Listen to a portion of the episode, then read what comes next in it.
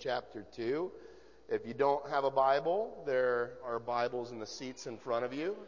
Um, please feel free, if you don't own a Bible, to take that home as our gift to you. We'll also have it projected up behind us if you'd like to follow along that way. uh, we're going to have a little bit more of an extended intro than we normally would before we jump into the scripture. Um, so if you want to wait for a minute to turn to Philippians chapter 2, that's fine. Um, one of the early things that we started doing after planting a church was to start an in-house Bible school slash training center where we could take men who feel that they may have a calling on their lives with regards to ministry and wanted to cultivate that without going into debt. We call it PLI, Pastors and Leadership Institute. Um, we're at, it's a two-year, six-semester program. It's actually going to be finishing up here in a couple of months. So if there's anybody that would like to um, consider joining in September, we're going to start that over again, and we would love to run another class. But um, when we start our Pastors Institute, we always give everybody these gigantic, big, thick, heavy theological books. And they're, they're big. Like if you're familiar, if you've ever seen Wayne Grudem's systematic theology, they're all those doorstopper size kind of books. And then we give this one little book to go with it. And a lot of you may be familiar with it. It's a, it's a book called Humility by C.J. Mahaney. Um, why would we give this short devotional resource in the midst uh, uh, of these theologically giant resources? Because the only soil where we can honestly grow leaders is in the soil of humility. Without humility, we could literally memorize all of the textbooks that we pass out to one another. It wouldn't matter. Uh, we would actually be training people that would be a detriment to the church of Jesus Christ without humility. Uh, honestly, humility has to be front and center in how we train our leaders if we're ever going to have a church where the Spirit of God is going to manifest His presence in that church. Humility and leadership is contagious and it causes other people to want to begin to cultivate humility in their lives. Pride also works in a similar manner. Pride is contagious. You show me a church with prideful leadership, you're probably going to have a church with a prideful body and you are probably going to have a church that is devoid of the presence of God because God cannot stand pride. Pride repels our God. So, as we gather on Sunday mornings for corporate worship, we preach the Bible. We're not going to go through this little book on humility, but the Bible talks a lot about humility and what happens when humility is lacking. It talks about it from cover to cover, literally, in the book. And our preferred method of teaching is to work verse by verse through books of the Bible or at least large chunks of Scripture. So we're going to start a short mini series about community that is built on the humility of Christ starting with the text that we preached last week on Resurrection Sunday and continuing through the next couple of chapters of Philippians. Um, let's face it, you know, even though most of us are probably very excited for the new work that God is doing, it's going to take a lot of humility on each of our parts for this to be as beautiful as it can possibly be. And most of the things that we're going to need to be humble in are not the big areas. Uh, they're going to be the small things. They're, going to be the week to week kind of things. And I don't normally give this long of an intro, but I want you to understand that just even a few things that we have had to discuss this week as a pastoral team. We've never passed the baskets at Remedy. We've always had boxes in the back for people to be able to drop their offering in. And there's several reasons. The biggest reason is that when I started the church, I was a coward that had an unbiblical view of giving. So I tried to make giving be the least offensive way as possible, and I didn't want to rattle any cages. So hey, if if you want to, you could just slip that in the box on the way out. And I tried to um, really kind of be covert about the way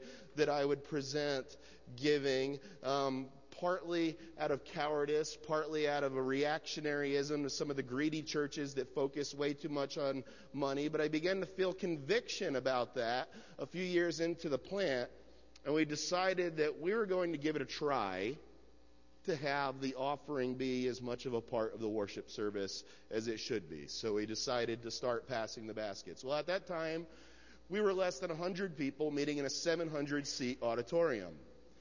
And it was as awkward as you could possibly be. The, the, the rows were 17 seats across. So you'd have somebody sitting over here because people only sit on the ends and nobody likes to sit next to each other in churches. And you'd have somebody sitting down there and then you'd kind of put your thing in the basket and then you and then as you're running over there, the person would be waving you off like, no, no, I'm not giving. And you're like, well, that's weird. And then you would turn around to go and give it to you, and there's nobody in the road behind you because 100 people don't fill a 700 seat auditorium. And it just ends up being something that was awkward for everybody. So, you know what we did? We stood in front of the church and said, Well, that was a terrible decision. And that was really awkward for everybody. We're sorry about that. Can you please continue to show us grace as we try to figure out the best way to handle this part of our service? And we've made too little of it for too long. We want to make more of it, but we would love to do it in a way that doesn't just creep everybody out. And, and um, I bring that up for a couple of reasons. A lot of the things that we're going to be trying in the early stages of the church are going to be trial and error. So please be gracious and please bear with us as we attempt new things. There are a lot of things that are going to be new for many of us. For instance, passing a basket is going to be new to the remedy folks. Um, I, I, would also um, bring up, uh, there, geez, there's, there's several of them, but one of the things that we promise to do as your leaders is if we try something and it's terrible, we will have the humility to stand in front of you and say, look, the, we're coming together. This is a new work. We're, we're giving things a shot. That obviously didn't work. That, that, that was terrible. Can you please give us a little bit of grace? And hopefully you'll say yes. Communion is another one of those. Remedy and Trinity had very different ways of doing communion. We had to look at that. So this week, we are going to do communion the way that most of the folks from Trinity would be accustomed to by passing around the baskets rather than coming up front and tearing from a common loaf like we did at Remedy. And we spent a lot of time praying and discussing and brainstorming. And this is what we came up with for this week for a variety of reasons. I don't want to break them all down because, like I said, the intro is already getting as long as I'd like it to be, and I'm eager to get into our text. But it's trial and error, and if it ends up being terrible after trying for a few weeks, prayerfully we will have the humility to stand before you and say, hey, that didn't work. We're going to try something new. And we'll ask you for grace. And we'll continue to try something new and ask for grace. But we would hope that you would have grace in the process because if you get so hung up on the method that it affects your ability to worship the Lord through communion, then might I suggest that you're doing communion wrong? It's not the method that was wrong. Might I suggest you're doing Christianity wrong if you cannot receive and partake of the body and blood to celebrate the sacrifice of your Lord because the methodology might be different from that which you were comfortable with. So, we're going to start in the book of Acts in a few weeks, and it's probably going to be a year or two in that book. But before we do that, we want to do a five week little mini series in Philippians, starting with what we looked at last week the humility of Christ to set the foundation, the right foundation for Redeemer fellowship. And this series is built on a very simple premise. If you're a note taker, you might want to write this down that Christ's humility is supposed to impact the way that we follow Christ, and Christ's humility is supposed to impact the way that we follow him in community. So I thought it would be pretty relevant to talk about the impact that Christ's humility has on the way that we are supposed to interact with one another as a church, especially in starting out a new work, how badly it needs to be soaked in the humility of Christ. But even saying that is kind of a problem, right? Because humility is not just something that's necessary when you're starting out a new work. Why would we think that we ever have the right to depart from humility? But if you trace church history, and I love church history, I'm going to tell you that every great movement that's ever began in humility, given enough time, departed from that humility, and the Lord Himself pulled the plug on His presence because He is not interested in building up our pride in the midst of His people. The uh, only reason that we would ever depart from humility is if we forgot how badly each of us is in need of grace. People who know that they need grace are humble. People who think that they can get by without grace lack humility. And I pray that we are always a church that's filled with people who are in love with and long for and want to know the radical scandalous, too hard to believe because it's so wonderful grace of God. I want it to ooze out of this church. And I want when people look, look at Redeemer Fellowship for them to be able to say, man, that is a place of grace.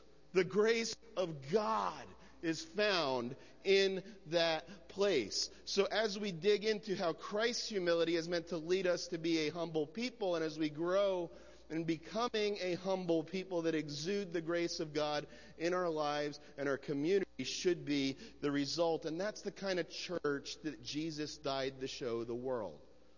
That's the kind of church that I want to be a part of. A church filled with grace junkies. A church filled with people who come here knowing that they are desperate for the grace of God. So if you haven't turned to Philippians chapter 2 yet, please do, and we're going to dig into our text. God, I pray that as we dig into this text, that your spirit would do the work. Hide me behind the cross, that I would not get in the way of what you want to do. And may your spirit be doing a mighty work through your word and through lifting up the Son of Man. In Jesus' name we pray. Amen. So I want to start off by looking at, at, at the very first word, which is therefore in verse 12, and asking what the therefore is there for. Look with me starting in verse 12. Therefore, my beloved, as you have always obeyed, so now not only in my presence, but also much more in my absence, work out your own salvation with fear and trembling. Words like therefore are there to connect a truth that is about to be taught with the truths that were previously just taught in the passage that preceded what we're looking at. So Paul is telling them that everything that is about to come after the beginning of verse 12 hinged on and is tied to the truths that went before it. Well, what went before it? The passage that went before it, the passage that we looked at last Sunday on Easter, is one of the most beautiful passages about the humility of our Savior in the entire Bible. It breaks down how Jesus was not caught up in living in fair world. That his concerns were not motivated by his comfort, that his actions came out of a humble desire to be a servant to others rather than do what was comfortable to himself. I, I, what was familiar to Christ. Let me tell you what was familiar to Jesus. What was familiar to Christ was sitting on a throne, being surrounded by cherubim who worshiped him day and night, saying, Holy, holy, holy is the Lord God Almighty, being worshiped by thrones of angels and millions of the elect who have preceded us to glory. That was what was familiar to Christ. And the passage talks about how he left all that which was familiar for the sake of calling a people unto himself. We're, we're about to read one of the most famous verses on Christian growth in the entire Bible.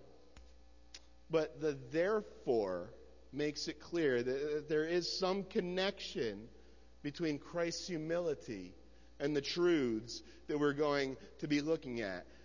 As if understanding Christ's humility is some sort of key to unlocking growth in Christ. It's almost as if it's saying that we cannot really grow in Christ without cultivating the humility that we see displayed here in Christ in this passage. And, and, it's a bit of a tangent, but before we move on, I want you to look at the term beloved that he uses as he addresses them. Beloved suggests that he cares about these people, that he's emotionally invested in the people that he's writing to. He is not some hired hand, that he actually has love and affection for these people. And it also gives you a beautiful picture into the heart of Paul. He's about to push them a bit as he calls them to grow in Christ. Humility in Christ eradicating any grumbling or complaining and learning to cultivate a life of rejoicing in Christ. But he does so by first reminding them that they are beloved. And that's critical because you cannot condemn people into Christian growth. You're going to hear as I preach in this place more often that there is nothing that I hate more than condemning teaching of the Bible because it misrepresents the graciousness of the Savior who came to purchase us. And I have no word to even express how deeply I hate condemning teaching of the Scriptures because it alienates God from us. It does not bring us closer to Him. And you will never grow through condemnation. The best that you can do, maybe you'll stop doing something for a little bit. Maybe you'll have a little bit of behavior modification for about 15 seconds, but then you'll fall right back into it and just beat yourself up even more because it was the condemnation that caused you to have a period of abstinence. And abstinence is not the same thing as growth in Christ. I hope you guys get that. So I love how affirming he is as he calls them to growth. Also, beloved is plural, suggesting that he's writing to a group of people. He's writing to a church. Why is it important to point that out? Because this next part of the passage is usually looked at as if it's intensely personal. Whenever I hear the verse, work out your salvation with fear and trembling, it's always taught as if it's talking just to you. But if you look and the plural subject makes it clear that he's talking to a people. Uh, there is a personal aspect to it. He does say, work out your own salvation, but then he repeatedly uses plural terms after that to show that he's not just talking to a bunch of individuals, he's talking to a church to tell them how to grow in Christ likeness in community. He is connecting what he's saying in the passage about the humility of Christ in verses 1 through 12 that we looked at last week. And what he is saying is, you cannot have growth in Christ without humility. Look with me again at verses 12 through 13. Therefore, my beloved, just as if you always obeyed, so now not only as in my presence, but much more in my absence. Work out your own salvation with fear and trembling, for it is God who works in you both to will and to work for his good pleasure. So ultimately, the passage on humility of Christ lays a foundation that's supposed to serve as an example of how we grow in Christ and how we experience Christ together as the community of Christ. And he instructs them to work out their salvation. And he tells them that it's God who is at work within them. First off, do you ever just stop when you read a statement like that? Or do you just read right over them? Christian, God is at work in you. Think about that. The God who spoke and a universe fell out of his mouth is at work in you if you name the name of Christ. If you are a Christian, God is at work in you. So just first let that sink in. God, the God, the only God, the only wise God. To him, immortal, invisible, eternal, that God. He is at work in you. And that's a humbling reality in and of itself. But if he's at work in you, check it out. That can't be contained. Because he, he's God. And no matter how big you are, you're not big enough to contain that. I mean, I'm a little bit bigger than I was like maybe 10 years ago, but I'm still not big enough to contain the God that is at work inside of me. If He is in you, you cannot contain the work that He's doing because He's God. And when God is at work in you, a metamorphosis of His grace is taking place. And it's a total work of grace. So think of this if you want to understand, because this verse was always difficult for me to really get. If you want to understand working out your salvation, think of it as this. The grace of God is literally seeping out of your pores. So Paul instructs us how to work out God's work in our lives. And think of a workout follow through the analogy. In a workout, you sweat. And as we work out, as God who is at work in, His grace is what's sweating out of us. His grace is literally seeping out of our pores. And it's beautiful. And, and it's not stinky like the sweat when you go to the gym. Like Paul says in 2 Corinthians, it is the very fragrance of Christ. God is working in you to make you smell like Jesus. And humility is the thing that causes the chemical reaction. It's the catalyst to make that fragrance begin to take place. Man, I love that thought. I want people to walk into Redeemer Fellowship and be able to go, Jesus, man, you people just reek of Christ. You people have the stench of His grace working in and through you. And I love how it says that it is God's pleasure to do this. Reportedly in Scripture, I mean, repeatedly in Scripture, we are told that God is near humble. So as we grow in humility. We grow in Christ. And as we grow in Christ, we grow in humility. It, it, it's cyclical. And as we grow in humility, the scripture promises He gives grace to the humble.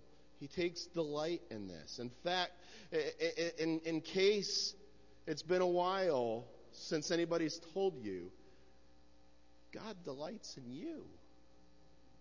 God delights in you. I mean, that, that is what you are his pleasure, it's saying in this passage. You know what that means? God didn't save you so that he could tolerate you.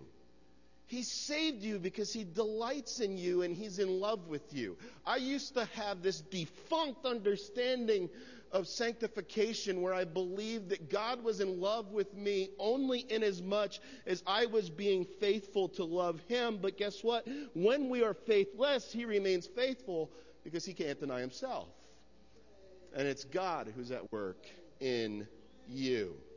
So let me go back to the plural beloved. He's saying this to you, but he's also saying this to us that as we follow the example of Jesus and we humble ourselves as a community, then Jesus is actively at work in our community and he's producing the fragrance of Christ within us.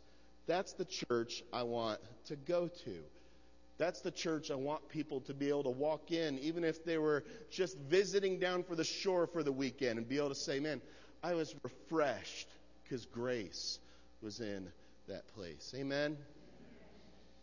And as we look at the next verse, you see some natural steps to Jesus working in us and seeping out of our pores. And one of the primary evidences that a work of grace is taking place is that we are able to learn to do all things without grumbling or complaining, and even we are able to give thanks. Look at verses 14 and 15.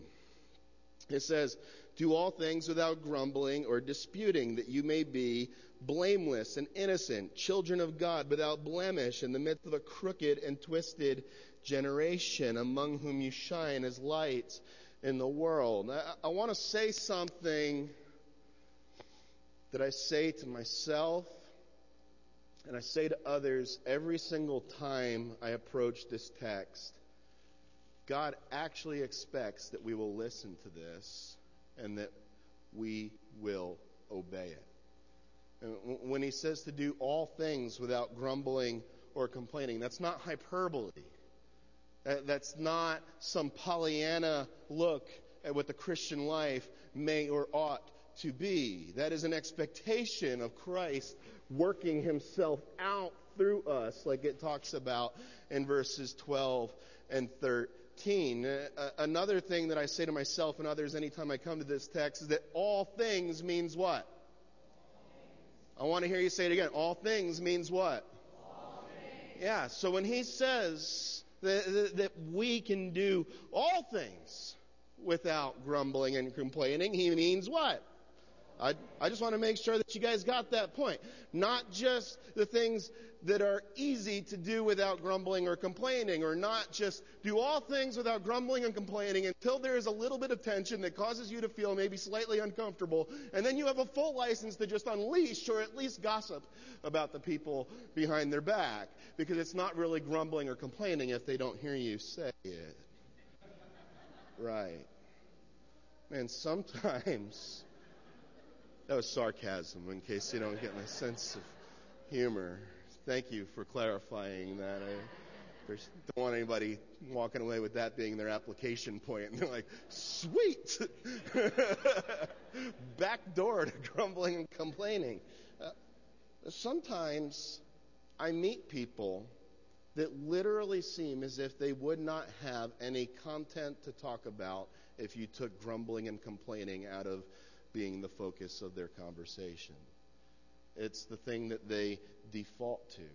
I want to make a strong, but I believe a biblical statement that if you are regularly practicing grumbling and complaining, it's not Christ that's producing that in you. That's not Jesus.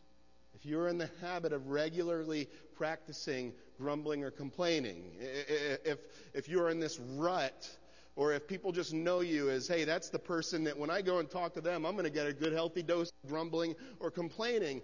That's not Jesus. He's not doing that in you. So it's something else.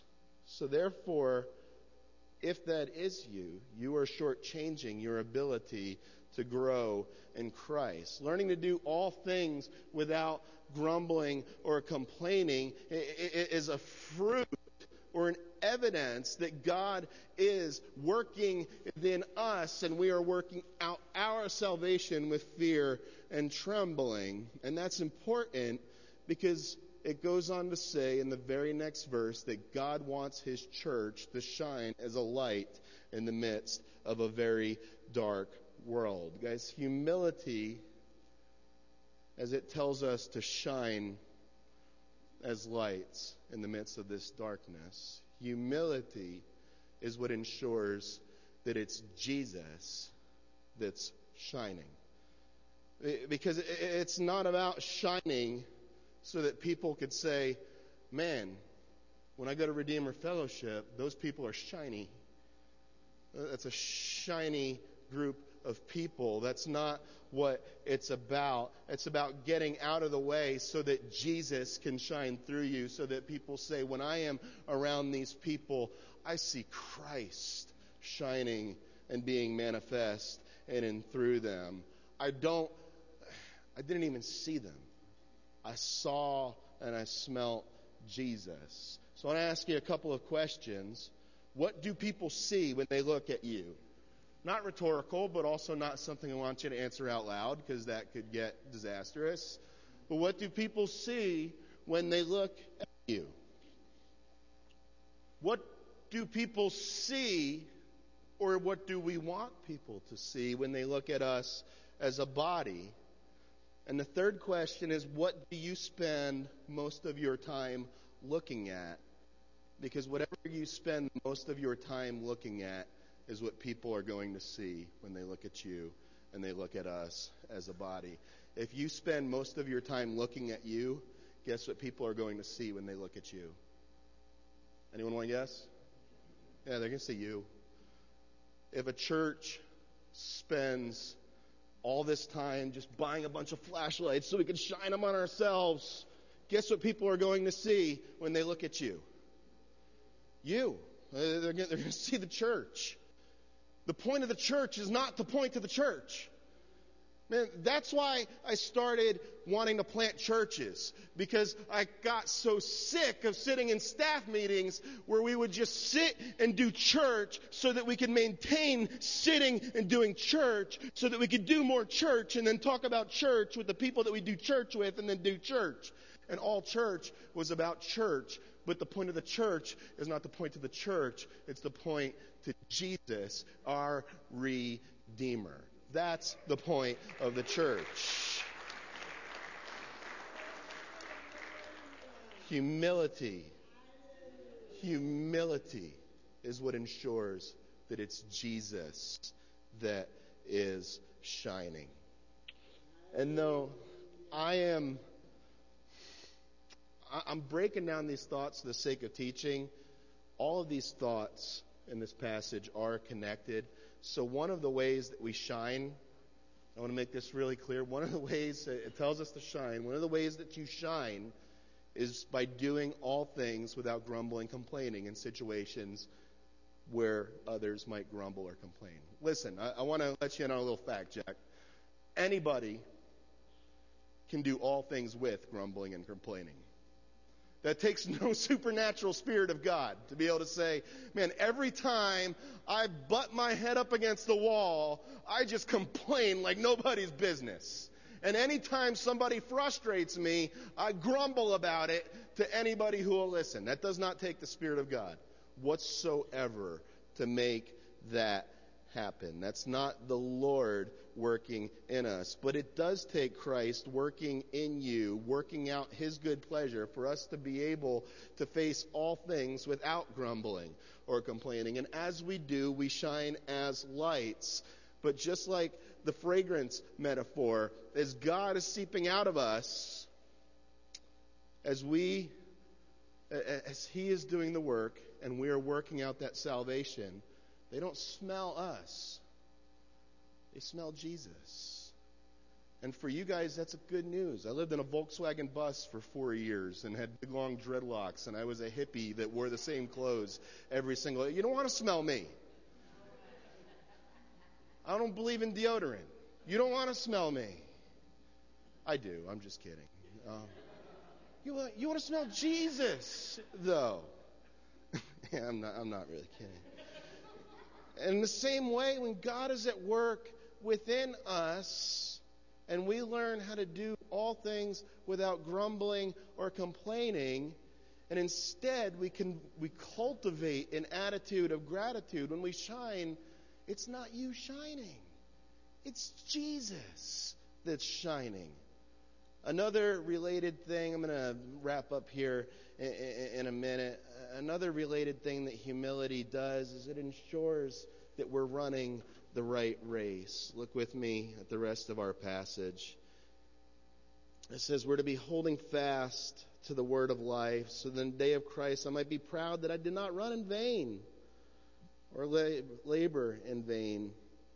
Even if I'm to be poured out as a drink offering upon the sacrificial offering of your faith, I am glad and I rejoice with you all. Likewise, you should also be glad and rejoice with me. So humility ensures we're running the right race. Since he's using racing metaphors without humility, we don't even know that we're on the right course because the trajectory that we are heading towards is not the heart of God.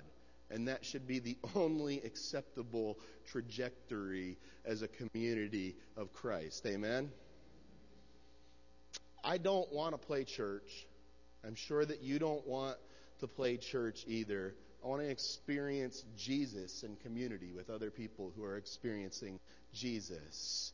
That's the race I want to see Redeemer Fellowship run together. Running such a race where we know that we're on the right course because we are humbly letting our Lord be the one who guides us. And one last but powerful point is humility even allows us to rejoice when we are being poured out as a drink offering. and a tangible way to see if we are growing in this.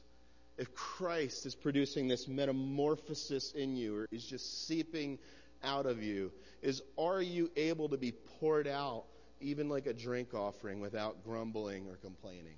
Look, I, I, I just that I'm meeting some new people here. I know that the people from Remedy know this. I'm not saying this to draw any attention to myself, but I live in daily blinding chronic pain. I mean, it's it's crazy.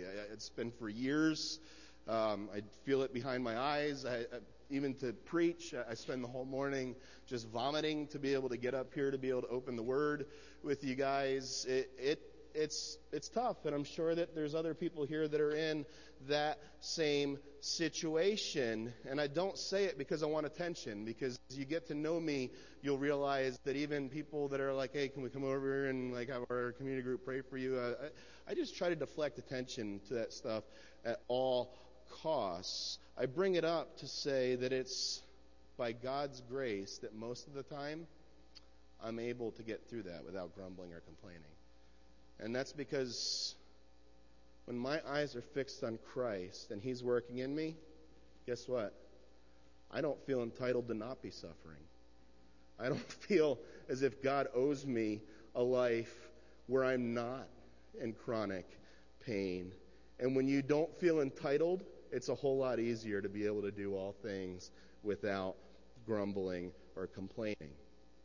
And when your eyes are not fixed on the pouring out of the drink offering, but your eyes are fixed on the one who suffered and made satisfaction in your behalf. Is there any room to grumble or complain? Any?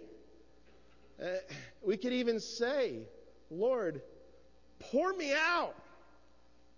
Do it. Crush me, Lord, if that's what it takes to manifest your glory, and I will give you thanks. We have so much to give thanks for, Redeemer family. Let me repeat this. We have so much to give thanks for. So as I as I wrap up this great passage, I want you guys to follow the logical flow to take this home with you and for it to lead us into our final songs of worship. Christ has humbled himself, forever setting an example of humble submission to the will of God. We're called to bend our knees as a sign of humility as we recognize the humility of our crucified Lord and what he has done on our behalf. And as we do, the God of the universe starts a work inside of you. But you can't contain the God of the universe.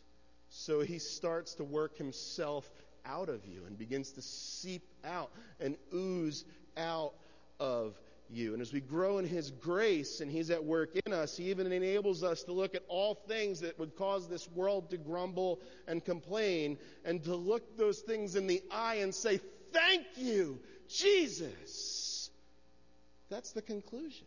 It says we can give thanks. And as we grow in gospel humility. The fragrance of Christ is being manifested in us, and we shine as lights in a world that's dark and in need of Jesus. And that gospel humility makes sure that we're running the right race with our eyes fixed on the cross. And the humility of Christ, as it begins to seep in, we can even begin to rejoice as we're being poured out as a drink offering. And we can give thanks realizing that Christ himself was poured out as a drink offering on our behalf as a joy so that we would be his ransom. And as that seeps into our hearts, it sparks a grace awakening and we are wrecked afresh and we can rejoice. do you want to be wrecked afresh by His grace? I mean, I know that I do. So, my closing invitation is the same closing invitation that Paul gives here Rejoice! Rejoice! Don't be a mopey Christian. Rejoice! Don't be a grumbling Christian. Rejoice! Fix your eyes on Jesus. Don't be a self centered Christian. Rejoice you have permission to rejoice in something that is unshakable and imperishable, and that is our Lord. I'm going to ask that the ushers would come forward and, and, serve us communion. Um,